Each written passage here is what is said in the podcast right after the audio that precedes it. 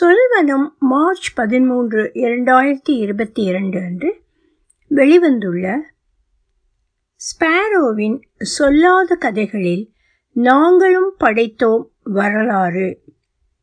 எழுதியவர் ஊர்மிளா பவார் மொழியாக்கம் எம். சிவசுப்பிரமணியன் ஒலிவடிவம் சரஸ்வதி தியாகராஜன் பாஸ்டன். கோட்டோவியம் இரினா சாக்கியான் ஒரு விதவை பெண் தன் வீட்டின் முன் முற்றத்தில் உள்ள ஒரு சிறு மரத்தின் கீழ் உட்கார்ந்தபடி கூடைகள் முடைந்து கொண்டிருக்கிறாள். பள்ளிக்கு அடிக்கடி மட்டம் போடும் அவளது சிறிய பெண் தன் அம்மா சிரிக்க மாட்டாளா? பிற அம்மாக்களைப் போல நல்ல உடை உடுத்த மாட்டாளா? என்று ஏக்கத்துடன் பார்த்து கொண்டிருக்கிறாள். தன்னை அம்மா இவ்வளவு மோசமாக அடிக்கக்கூடாது ஒரு பெரிய தண்டனை தருவது போல் குளிப்பாட்டக்கூடாது என்றெல்லாம் விரும்புகிறாள்.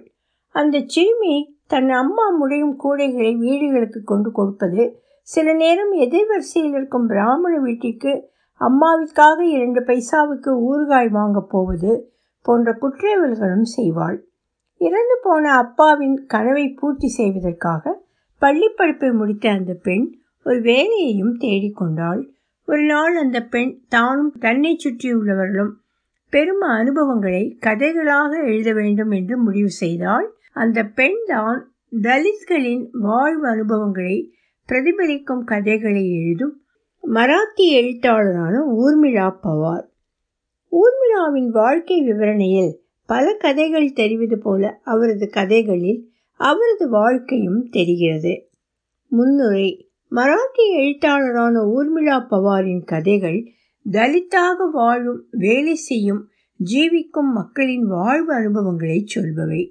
பெண்ணாகவும் தலித்தாகவும் வாழ்வதிலுள்ள வலிகள் வேதனைகள் துயரங்கள் இவற்றிலிருந்து வருபவை இவருடைய பல கதைகள். அவரது கதைகளின் ஒளிவு மறைவற்ற நேரடித்தன்மையும் அலங்காரங்களற்ற மொழியும் மராட்டியில் அவரை விவாதத்திற்குரிய எழுத்தாளராக ஆக்கியுள்ளன. ஆனால் இக்கதைகள் ஏற்படுத்தியுள்ள விவாதங்களை மீறிய ஆளுமை உடையவர் ஊர்மிளா பவார். ஊர்மிளா பவார் சுய முயற்சியில் வளர்ந்தவர். ரத்னகிரி மாவட்டத்தில் உள்ள பனஸ்வரே கிராமத்தில் பிறந்த அவரது குடும்பம் பின்னர் ரத்னகிரிக்கு குடிபெயர்ந்தது. ஆறு குழந்தைகளில் கடைசி பெண் அவர். பள்ளி ஆசிரியராக இருந்த அவரது தந்தை ஊர்மிழா மூன்றாம் வகுப்பு படித்து கொண்டிருந்த போதே இறந்து விட்டார். படிப்பறிவில்லாத அவரது தாய்தான் கூடைகளை முடைந்து விற்று குழந்தைகளை வளர்த்து படிக்க வைத்தார். ஆயிரத்தி தொள்ளாயிரத்தி அறுபத்தி நான்கில் பள்ளி இறுதி வகுப்பு முடித்த ஊர்மிளா பொதுப்பணித்துறையில் வேலைக்கு சேர்ந்தார். ஆயிரத்தி தொள்ளாயிரத்தி அறுபத்தி ஆறில் அவர் திரு. ஹரிஷ் சந்திர பவாரை திருமணம் செய்து கொண்டார். இரு பெண்களின் தாய் இவர். ஆயிரத்தி தொள்ளாயிரத்தி எழுபத்தி ஆறில் மும்பை வந்தபின் பட்டப்படிப்பையும் முதுகலை படிப்பையும் முடித்தார். ஆயிரத்தி தொள்ளாயிரத்தி தொண்ணூற்றி எட்டு ஜனவரி பதினெட்டில் ஸ்பாரோ ஏற்பாடு செய்திருந்த வாய்மொழி வரலாற்று பயிலரங்கில் ரூயா ஜெய்ஹிந்த் நேஷனல் கல்லூரி மாணவியரும் மாணவர்களும் எஸ்என்டிடி கல்லூரி மகளிர் ஆய்வு பட்டப்படிப்பு மாணவியரும் பங்கேற்றனர். ஆசிரியர்களும் இலக்கியத்தில் ஈடுபாடு கொண்ட சிலரும் கலந்து கொண்டனர். சமூக சேவகியும் ஆராய்ச்சியாளருமான லதா பிரதீபா மதுக்கர் ஊர்மிளா பவாருடன் இந்தியில் உரையாடினார். இந்த உரையாடலில் இருந்தும் பின்னர் நடந்த கலந்துரையாடலில் இருந்தும் சில பகுதிகள் தொகுக்கப்பட்டு இந்த புத்தகம் உருவாகி உள்ளது. வாசிப்பிற்கு ஏற்ற வகையில் இப்பகுதிகள் விஷய வாரியாக ஒழுங்குபடுத்தப்பட்டுள்ளன. இந்தி மொழியின் சுவையும் தோரணையும் குன்றாமல் மொழிபெயர்ப்பு செய்யப்பட்டுள்ளது. பேசும்போது பல நேரங்களில் ஒரு பார்வையோ சைகையோ வாக்கியங்களை முடிக்க போதுமானவையாக உள்ளன. நடக்கும் விவாதத்தின் பின்னணியில் இவை அர்த்தம் கொள்கின்றன. பேச்சை எழுத்து வடிவம் பெறும்போது சில வார்த்தைகளை சேர்த்து வாக்கியங்களை முழுமை பெறவும் அர்த்தம் கொள்ளவும் செய்ய நேர்கிறது. அத்தகைய மாற்றங்களுடன் இப்பிரதி உருவாக்கப்பட்டுள்ளது.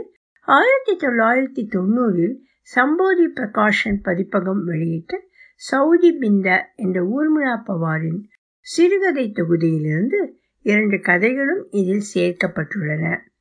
ஜூலை ஆயிரத்தி தொள்ளாயிரத்தி தொண்ணூற்றி எட்டு சி. எஸ். லக்ஷ்மி. ஊர்மிளா பவார். குழந்தை பருவமும் வளர்ப்பும். ஊர்மிளா லதா என் கதையை சொல்லும்படி கேட்டாள்.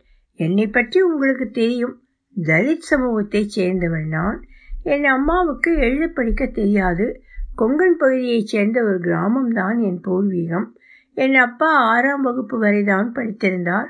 என் கிராமத்தில் இருந்தவர்களோ அவர் பெரிய படிப்பு படித்திருப்பதாக எண்ணிக்கொண்டிருந்தார்கள்.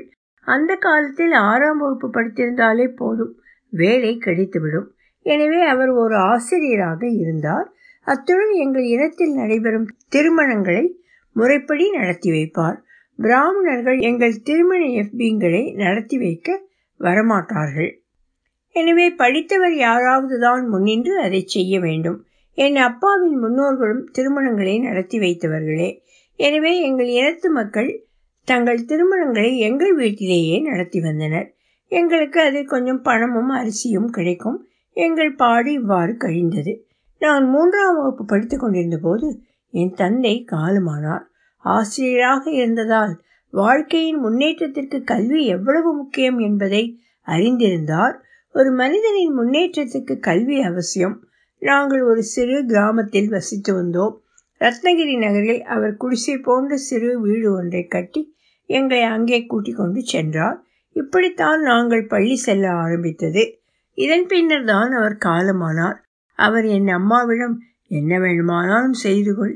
ஆனால் குழந்தைகள் படிப்பை மட்டும் நிறுத்திவிடாதே அவர்கள் தொடர்ந்து படிக்கட்டும் என்று கூறியிருந்தார். எனவே நாங்கள் படித்தே தீர வேண்டும் என்பது எங்கள் அம்மாவின் மனதில் நன்கு பதிந்திருந்தது. அவளுக்கு தெரிந்தது இந்த ஒரு விஷயம் மட்டுமே. நாங்கள் படிக்காவிட்டால் எங்களை அடிப்பாள். எங்களை எப்படி அடிப்பது என்று அவளுக்கு நன்றாக தெரியும். அப்பா இறந்ததும் எங்கள் ஆறு பேரையும் கவனிக்கும் பொறுப்பு அவளுக்கு ஏற்பட்டது. என் சகோதரர்களில் ஒருவன் இறந்து விட்டான். எனவே நாங்கள் ஐந்து பேர் உயர்நிலைப் பள்ளியில் படித்தோம். நான் பள்ளிக்கூடம் போய் வந்தேன். எங்களுக்கு வயிறார சாப்பிட உணவு கிடையாது. அதனால் அம்மா கூடைகள் பின்னி விற்பாள். நாள் முழுவதும் பின்னிக் கொண்டே இருப்பாள். அதுதான் அவள் வேலை. ஓர் அண்ணன் முதலில் பத்தாம் வகுப்பு பாஸ் பண்ணினான். ஆனால் டைஃபாய்டு வந்து இறந்து விட்டான். அவன் மரணமும் அப்பாவின் மரணமும் அம்மாவை சதா வருத்தி அழ வைத்து கொண்டிருந்தன. நினைத்து நினைத்து அழுதபடியே கூடை பின்னி கொண்டிருப்பாள். நாங்கள் படிக்க வேண்டும் என்பது மட்டும்தான் அவள் மனதில் இருந்தது. வேறு எதுவுமே இல்லை. எங்கள் உணவின் தரத்தை பற்றி சொல்லவே வேண்டாம். உடைகள் அதற்கு மேல் நான்கு நாள் ஐந்து நாள். நான் குளிக்காமலேயே இருப்பேன். விளையாட்டெல்லாம் தெருப்புழுதியில்தான். தலை முழுவதும் பேன் ஓடும். கொதிக்கும் நீரில் கொஞ்சம் சோடா காரத்தை கலந்து தலையில் தேய்த்து அந்த கொதிக்கும் வெந்நீரில் எங்களை குளிப்பாட்டுவாள் அம்மா. பிறகு சீப்பினால் அழுத்தமாக சீவி பேன் எடுப்பாள். அவள் சுட சுட வெந்நீரை தலையில் ஊற்றும் போதும் தலையை வாரும் போதும் மின்னல் வீச்சு போல் கண்முன்னால் பூச்சி பறக்கும். போதாக்குறைக்கு அம்மாவிடமிருந்து அடிகளும் கிடைக்கும். எங்கள் வாழ்க்கை இப்படித்தான் ஓடிக்கொண்டிருந்தது. எங்களை சுற்றிலும் மராட்டர்கள் பிராமணர்கள் மற்றும் வேறு சாதி ஆட்கள் வசித்து வந்தனர். அம்மாவிடம் கூடைகள் செய்து தரும்படி கேட்பார்கள். நான் தான் கடைக்குட்டி என்பதால் கூடைகளை கொண்டு போய் ஒவ்வொருவர் வீட்டிலும் கொடுத்து விட்டு வரும்படி என்னிடம் சொல்வாள். நான் அங்கே போனால் அவர்கள் என்னை வீட்டுக்கு வெளியே நிற்கச் சொல்லுவார்கள். தண்ணீரை கூடை மேல் தெளிப்பார்கள். பைசாவை உயிரை தூக்கி என் கை மேல் போடுவார்கள். எனக்கு மன கஷ்டமாக இருக்கும். போக மாட்டேன் என்று அம்மாவிடம் சொல்வேன். நான் என் கதையில் எழுதியிருப்பது போல் படிப்புக்கு மட்டம் போட்டேன். வகுப்புக்கு போகாததால் வாத்தியாரும் என்னை அடிப்பார். அவரும் சாதி வித்தியாசம் எல்லாம் பார்ப்பார். என்னை கடைசி வரையில் உட்கார வைப்பார். எனக்கு அக்கா ஒருத்தி இருந்தால் அப்பா இருக்கும்போதே அவளுக்கு கல்யாணம் ஆகிவிட்டது அவள் வீட்டு நிலைமை எப்படி தெரியுமா? ஒரே தட்டில் உணவை அளந்து போட்டு சாப்பிடும் அளவுக்கு ஏழ்மை அவர்கள் வீட்டில். மூன்று நான்கு சகோதரர்கள் வட்டமாக உட்கார்ந்து சாப்பிடுவார்கள். எத்தனை வாய் சாப்பிட்டாய்? எத்தனை உருண்டை தின்னாய்? திருட்டுத்தனமாய் எடுத்துக்கொண்டாய் என்று சண்டையிட்டுக் கொள்வார்கள். யாராவது ஒருவன் கொஞ்சம் அதிகமாக சாப்பிட்டு விட்டால் ஒரே ரகளை தான் அளந்து சாப்பிடுகிறவர்கள் என்று அவர்களை பற்றி சொல்வார்கள். யார் அந்த வீட்டுக்கு பெண் கொடுப்பார்கள்? ஆனால் என் அத்தான் அந்த வீட்டைச் சேர்ந்தவர் ஏழாவது வகுப்பு பாஸ் செய்திருப்பதால் அவர் ஓர் ஆசிரியராகி விடுவார். நம் பெண்ணை கொடுக்கலாம் என்று அப்பா நினைத்தார். அத்தான் நல்ல கருப்பு. கருப்பன்தான். இப்படி என் அக்காவுக்கு கல்யாணம் ஆயிற்று. அவர்களை பற்றி நிறைய சொல்லுவாள். சப்பாத்தியை திருடி பரனில் ஒழித்து வைத்துவிட்டு அடுத்தவருடைய சப்பாத்தியை எடுத்து தின்று விடுவார்கள் என்பாள். சாப்பிடுவதற்கு கூட சண்டைதான். எங்களிடையே ஒரு சொல் வழக்கு உண்டு. எங்காவது சண்டை சத்தம் கேட்டு என்ன சண்டை என்று விசாரித்தால் அந்த மகர்கள் தான் வேறு யார் சாப்பாடு நடக்கிறது? என்றுதான் பதில் வரும். இந்த வழக்கு வந்ததன் காரணம் நிஜமாகவே சாப்பாட்டுக்காக பெரிய சண்டையே நடக்கும் என்பதால் தான் அக்காவிடம் ஏதாவது வேலை பார்க்கும்படி அப்பா சொன்னார். நாலு அல்லது ஐந்தாவது வகுப்போடு அவள் படிப்பை நிறுத்திவிட்டாள். இங்கும் அங்கும் வேலைக்காக அலைந்தாள். கடைசியில் ஒரு பைத்தியக்கார ஆஸ்பத்திரியில் ஆயா வேலை கிடைத்தது. அந்த ஆஸ்பத்திரி மேடம் கூட சாதி வித்தியாசம் பார்ப்பாள். எனவே அக்கா அந்த வேலை பிடிக்கவில்லை என்று சொல்லிக்கொண்டே இருந்தாள். என்னை தொடக்கூட விட மாட்டார்கள் நான் சமைத்த உணவை சாப்பிட மாட்டார்கள். என்பாள். அதையெல்லாம் கண்டுகொள்ளக்கூடாது. அவர்களுக்கு பைத்தியம். அவர்கள் சொல்வதை ஏன் கேட்கிறாய்? என்பார் அப்பா. நாள் செல்ல செல்ல எப்படியோ சமாளித்து அந்த வேலையிலேயே இருந்து கொண்டாள். அவள் கணவருக்கும் ஆசிரியர் வேலை கிடைத்தது. அப்பா செய்த நல்ல காரியம் எங்களை டவுனுக்கு கொண்டு வந்ததுதான். அது எவ்வளவோ நல்லதாயிற்று. நடைமுறைகள் பழக்க வழக்கங்கள் சாப்பிடுவது எப்படி? துணிமணிகளை சுத்தமாக வைப்பது எப்படி? என்பதையெல்லாம் எங்கள் வகுப்பு பிராமண மாராட்டா பிள்ளைகளிடமிருந்து தெரிந்து கொண்டோம். அவர்களைப் போல் நடக்கத் தொடங்கினோம். அவர்களுடைய உணவு போல எங்கள் வீட்டில் இல்லைதான். சமையல் முறையும் எங்களுக்கு தெரியாது. கொங்கனிலிருந்து வந்ததால் நாங்கள் ரொட்டியும் மீனும் சாப்பிட்டோம். மீனும் ரொம்ப மோசமான மீன். ஹல்வா பாம்ஃப்ரெட் போன்ற மீன்களை பற்றி எங்களுக்கு ஒன்றுமே தெரியாது. அவர்கள் வீடுகளுக்கு சென்று தீபாவளிக்கு லட்டுவும் மற்ற பலகாரங்களும் செய்ய கற்றுக்கொண்டோம். வீட்டில் அவற்றை செய்ய விரும்பினால் எவ்வளவு எண்ணெய் வேண்டும்? எவ்வளவு மாவு வேண்டும்? என்று அம்மா திட்டுவாள். எனவே என்னை செய்ய விட மாட்டாள். துக்கம் வேறு மனத்தில் அழுவாள். வீட்டில் ஆண்கள் இல்லாவிட்டால் நல்ல உணவு சமைக்கக்கூடாது மட்டமான உணவைத்தான் சாப்பிட வேண்டும். இதுதான் வழக்கம்.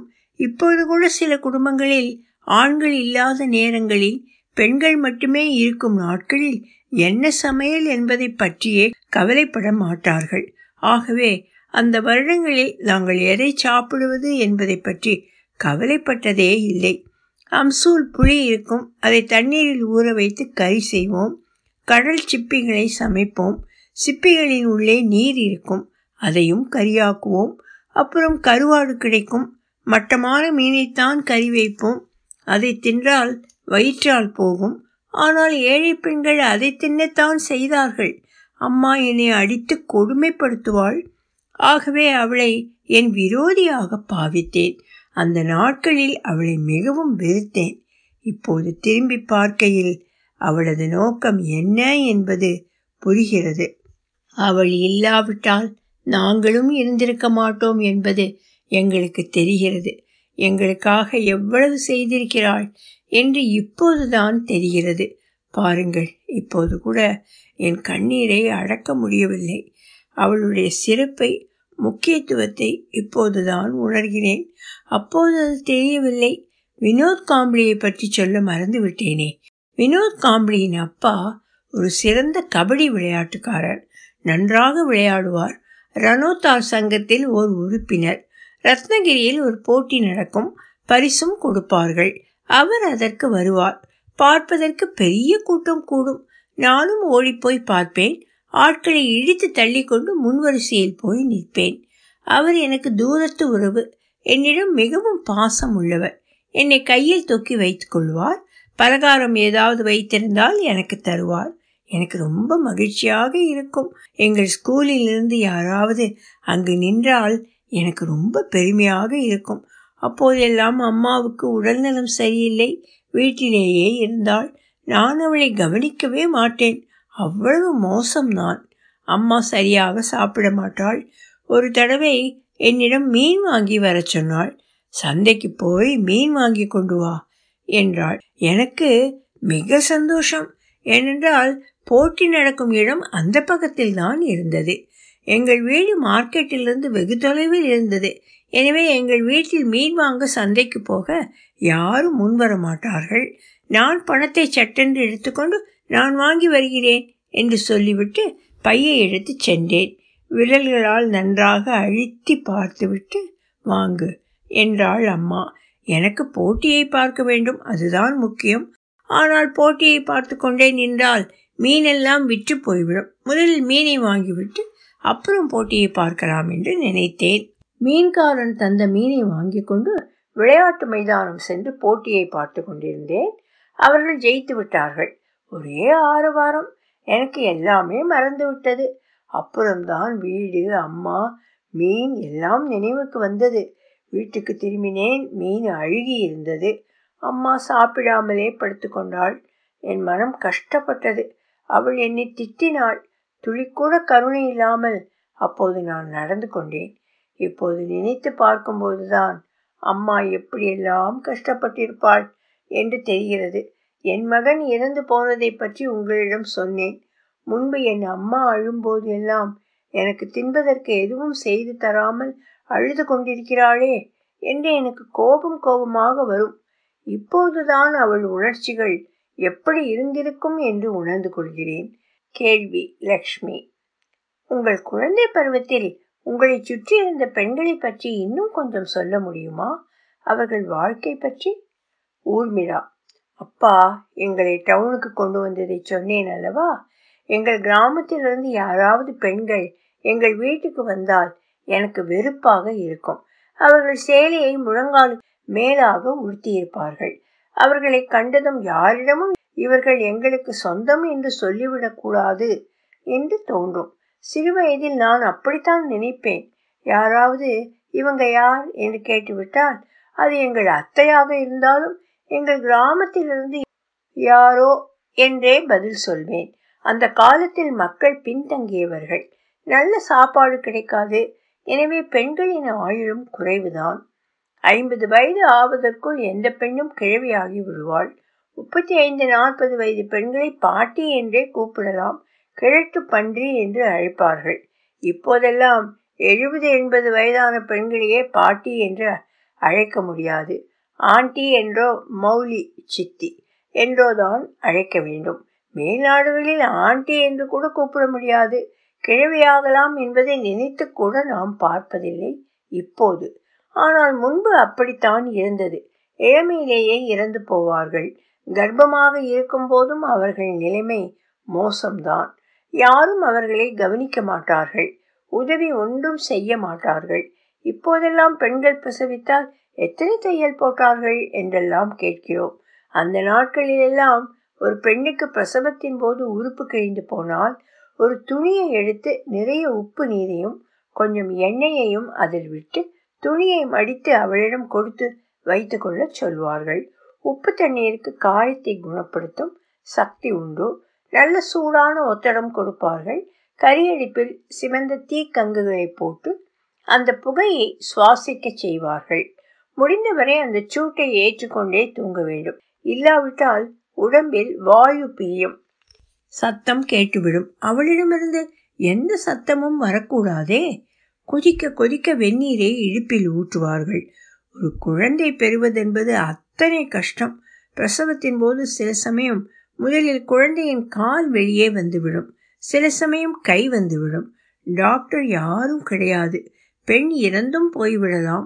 பெண்களின் நிலைமை அவ்வளவு மோசம். நான் வளரும்போது என் உறவினர்களில் பெண்களின் ஆயுள் ரொம்ப கம்மிதான். என் பெரியம்மா கூட அப்போது உயிருடன் இல்லை. நிறைய பேருக்கு டிபியோ ஆஸ்துமாவோ இருக்கும். காலரா வைசூரி போன்றவையும் பரவி நிறைய பெண்களை பலி வாங்கும். பெண் இறந்தால் என்ன? அடுத்த கல்யாணம்தான். என்னுடைய உறவினர்களில் நிறைய ஆண்கள் இரண்டு தடவை மூன்று தடவை கல்யாணம் செய்திருக்கிறார்கள். இந்த பெண்களுக்கு சுகாதாரம் என்றால் என்னவென்றே தெரியாது. மூக்கை சிந்திக்கொண்டு அதே கையால் சப்பாத்தியை கொடுப்பார்கள். என் தங்கையின் மாமியார் காலை சொரிந்துவிட்டு அந்த கையால் சப்பாத்தி பரிமாறுவார். வேண்டாம் அது கிருமிகள் இருக்கும். என்று நான் சொன்னால் கிருமியா? என்ன கிருமி? எங்கே பார்த்தாய் அந்த கிருமியை? என்று கேட்பாள். எனக்கு வயிற்றில் நாக்கு பூச்சி இருந்தது. அதைத்தான் கிருமி என்று அவள் நினைத்தாள். கிருமிகளையோ அதனால் ஏற்படும் நோய்களை பற்றியோ அவர்களுக்கு தெரியாது. என் அம்மாவின் சித்தி ஒருத்தி இருந்தாள். அம்மாவிடம் அவளுக்கு ரொம்ப பிரியம். சித்தி வரும்போது அம்மாவும் தன் அன்பை காட்டுவாள். சித்தி தனியாகத்தான் வசித்து வந்தாள். அவள் வந்தால் குளியல் ஒரு சடங்காகவே நடக்கும். அவளை குளிக்கச் செய்து உடுக்க நல்ல உடை கொடுப்பார்கள். நல்ல உடை என்றால் என் அம்மாவின் அகராதிப்படி நல்ல உடை அதாவது சோப்பு போட்டு துவைத்தது. அவளுடைய குளியல் தான் எப்படி இருக்கும்? அதில் அன்பு மிளிரும் பாசம் துளிர்க்கும். அவள் கீழே அமர்ந்திருப்பாள் தண்ணீரை சூடாக்கி தேங்காய் சோப்பு அல்ல தேங்காய் துண்டு ஒன்றை நறுக்கி அம்மா அதை வாயில் இட்டு சவைத்து கையில் துப்பி உடம்பிலும் கைகளிலும் தேய்ப்பாள். நாங்கள் சின்ன பிள்ளைகள். இந்த தேங்காய் மகிமை பற்றி ஒன்றும் தெரியாது. சித்தி சொந்த கிராமத்துக்கு போனதும் சொல்வாள் நான் என் மகள் வீட்டுக்கு போயிருந்தேன். என்னை சவைத்த தேங்காய் கொண்டு தேய்ச்சி விட்டாளே என்பாள். நாங்கள் தேனியில் சர்க்கரை சேர்ப்பதில்லை. வெள்ளம்தான் பால் கிடையவே கிடையாது. பால் இல்லாத டீ தான். நகரத்தில் இருக்கும்போது கொஞ்சம் சர்க்கரை கிடைக்கும். அவளுக்கு சர்க்கரை சேர்த்த டீ கொடுப்போம். எவ்வளவு பெருமையாக இருக்கும் அவளுக்கு. எனவே அவள் என் அம்மாவை ரொம்பவும் நேசித்ததில் அதிசயமில்லை. அம்மாவை பற்றி சொன்னேன் இல்லையா? அவள் பாடு மிகவும் கஷ்டம்தான். மகன் இறந்து போனான். எங்கள் அப்பா போய்விட்டார். அழுதபடியே அவள் அந்த நகரத்தில் கூடைகள் முடைந்து கொண்டிருப்பாள். எங்கள் கிராமத்தில் பெண்கள் தாங்கள் அறுத்த புல்லையோ விறகையோ விற்க நகரத்திற்கு வருவார்கள். எங்கள் வீடு தெருவை ஒட்டி இருந்தது. வீட்டில் அப்பா ஒரு கிணறு வெட்டி இருந்தார். இந்த கிராமத்து பெண்களுக்கு கடை தெருவில் யாரும் குடிக்க தண்ணீர் கொடுக்க மாட்டார்கள். மிகவும் கஷ்டப்படுவார்கள். காலை நான்கு மணிக்கு வீட்டை விட்டு கிளம்பி வெறும் கால்நடையாக எட்டு பத்து மைல்கள் நடப்பார்கள். பாதங்கள் வெடித்திருக்கும். அழுக்கு சேர்ந்திருக்கும். தலைமுடியில் முடிச்சு விழுந்திருக்கும். நல்ல உடை கிடையாது. குடிக்க தண்ணீர் கிடையாது. அந்த பெண்கள் எங்கள் கிளர்ச்சி நீரை எடுத்துக்கொள்ளட்டும் என்று அப்பா அம்மாவிடம் சொல்லியிருந்தார். அவர்கள் தண்ணீர் எடுக்க வசதியாக கயிறும் வாளியும் தயாராக இருக்கும்.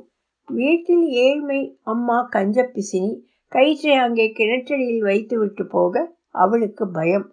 அடிக்கடி உபயோகிப்பதால் அது அருந்து போகுமே.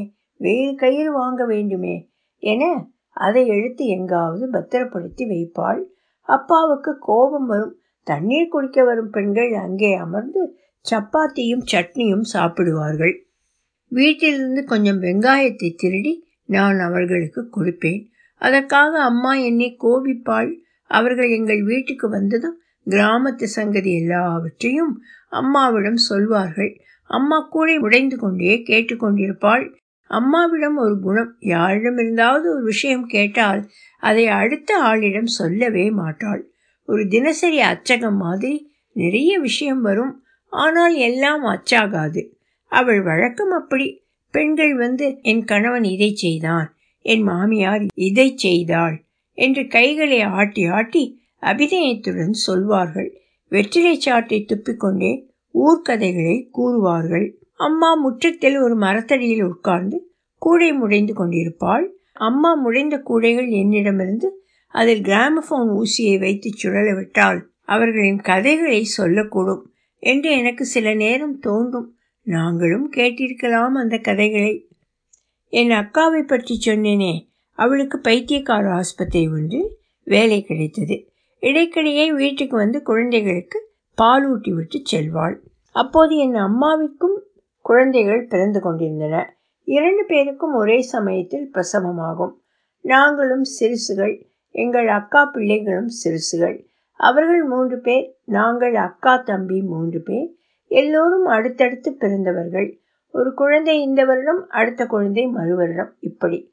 அக்காவிடம் நிறைய பால் இருந்தது. வீட்டுக்கு வந்து குழந்தைகளுக்கு பால் ஊட்டுவாள். அவள் பிள்ளைகள் பச்சை குழந்தைகள். ஆதலால் சீக்கிரமே பால் குடித்துவிடும்.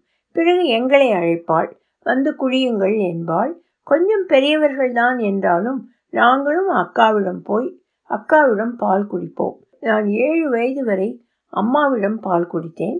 அவள் கூடை முடிந்து கொண்டிருப்பாள். நான் ஒரு பக்கமாக பால் குடித்து கொண்டிருப்பேன். அதனால்தான் இப்படி பலசாலி ஆனேனோ என்னமோ. மேல்சாதி பெண்கள் எங்களை நல்ல முறையில் நடத்தினார்கள். என் சுயசரிதையில் அவர்களுக்கு நான் பட்ட கடனை பற்றி குறிப்பிட்டே ஆக வேண்டும். அம்மாவுக்கு நோய் வரும் உடம்பெல்லாம் கொப்புளம் தோன்றும் வயிற்றில் வாயு நிரம்பி கடுமையான வலி ஏற்படும். அவள் உடம்பில் எத்தனையோ நோய்கள் நோயில்லாத நாளே இல்லை. உடம்புக்கு என்னவாயிருந்தால் என்ன? கூடை முடைவதை மட்டும் நிறுத்தவே மாட்டாள்.